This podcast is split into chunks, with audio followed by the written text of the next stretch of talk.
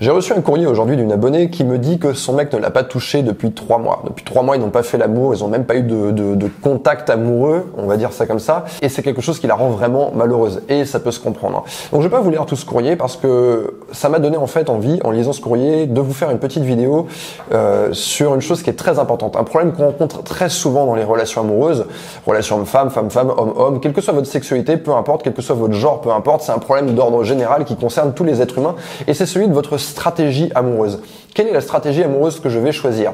Dans le courrier de cette jeune femme, on a une stratégie où on voit que vraisemblablement ces deux personnes ne sont pas faites pour fonctionner ensemble ça ne marche pas. C'est comme essayer de mettre un rond dans un carré, un carré dans un rond, un triangle dans un logendre. Ça ne marche pas. Et c'est un truc qu'on rencontre très très souvent en fait. Les gens vont se dire c'est avec cette personne, ils vont faire une fixette, ils vont se dire c'est avec cette personne que je vais faire ma vie, que je vais avoir une relation, et ils vont commencer à investir. Et là ils vont rentrer dans un engrenage qui est terrible parce que plus on investit pour une chose, plus cette chose a de l'importance à nos yeux. C'est comme ces gens qui n'arrivent pas à s'arrêter de jouer. Ils sont sur une table de jeu au casino, ils vont miser, miser, miser. Ah maintenant que j'ai mis 400 balles sur cette table je peux plus m'arrêter, il faut que je gagne, il faut que je gagne. Et c'est comme ça que les gens se ruinent.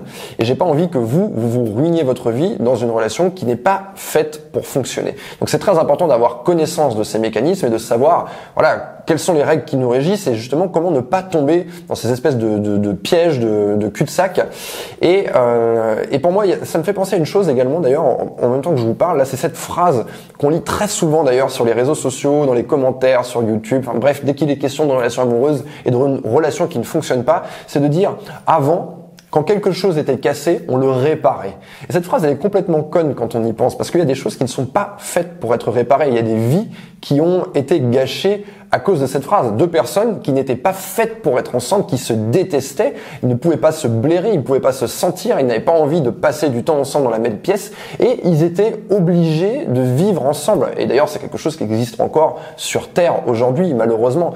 Et euh, est-ce que c'est une bonne chose? Je ne crois pas. Donc il faut faire très attention avec ce, ce genre de phrase, cette stratégie, j'ai envie de l'appeler la stratégie du rafistolage. C'est-à-dire, deux personnes qui ne sont pas faites pour être ensemble, on va bricoler un peu, on va rafistoler un peu, on va essayer de réparer et on va forcer, mais malheureusement ça ne marche pas. C'est moche, ça n'a aucune allure. Deux personnes qui n'ont pas envie d'être ensemble, ça se voit et c'est moche.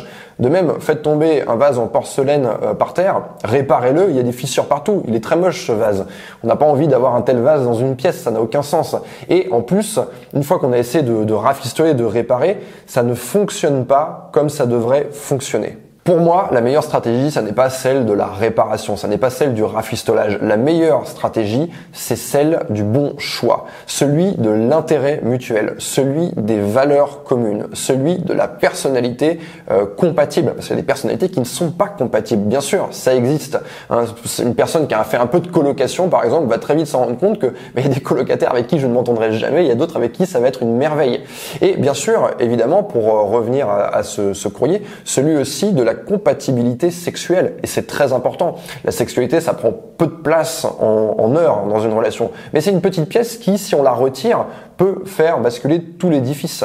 Donc euh, c'est vraiment des questions qu'il faut se poser dès le début et il faut faire ce choix. Et une fois qu'on a cette base, cette, cette, euh, cette base de compatibilité amoureuse, ensuite la relation, il faut non pas la réparer puisqu'elle peut bien fonctionner, il faut juste l'entretenir et la nourrir, la faire avancer. Et parfois euh, on va avoir des petits problèmes, parfois on va avoir des accroches, parfois on va avoir des disputes, parfois il va, il va y avoir des, des micro-séparations qu'on va réparer. Mais je veux dire, on répare quelque chose qui à la base fonctionne très bien. C'est pas deux pièces qui n'ont rien à faire ensemble. Donc voilà où j'avais envie d'en venir dans cette vidéo, c'est ces deux, deux stratégies. À vous de choisir la bonne parce que sur Terre, il n'y a pas un manque d'hommes ou il n'y a pas un manque de femmes c'est pas un problème. Donc vous n'avez pas besoin de bloquer sur une personne. Moi je pense que ce qui fonctionne le mieux, euh, qui donne les meilleurs résultats, c'est de se dire bah je vais accepter en fait de dire non à certaines possibilités de rencontres, à certaines possibilités de relations, pour avancer le plus rapidement possible vers cette personne qui va avoir de l'intérêt pour moi, qui va avoir des valeurs communes, etc., etc., etc. Et enfin, je vais terminer cette vidéo. Je vais conclure en reparlant de ce, de ce courrier que m'a envoyé cet abonné. Si elle voit cette vidéo, il y a une chose qui m'a sauté au nez, moi, dans ce courrier, en fait, c'est que ils ont fait le choix euh, de prendre un appartement ensemble et de vivre en relation pendant deux ans ensemble et d'accepter tous ces problèmes pendant autant de temps. Et on voit à la fin du courrier elle me dit, mais quand même au début on faisait l'amour, mais même si ça n'était pas très souvent. Il était déjà là le problème en fait.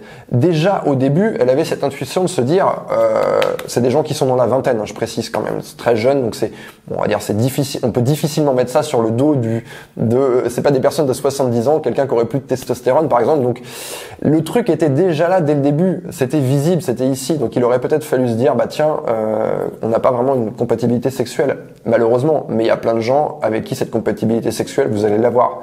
Voilà ce que j'avais envie de partager avec vous. Pour ceux qui ne me connaissent pas, je m'appelle Yann Piet, je suis expert en relations de femmes, et si mes vidéos YouTube vous intéressent, je vous invite à vous procurer mon livre Comment mettre un homme dans votre poche. Je vous dis à très bientôt.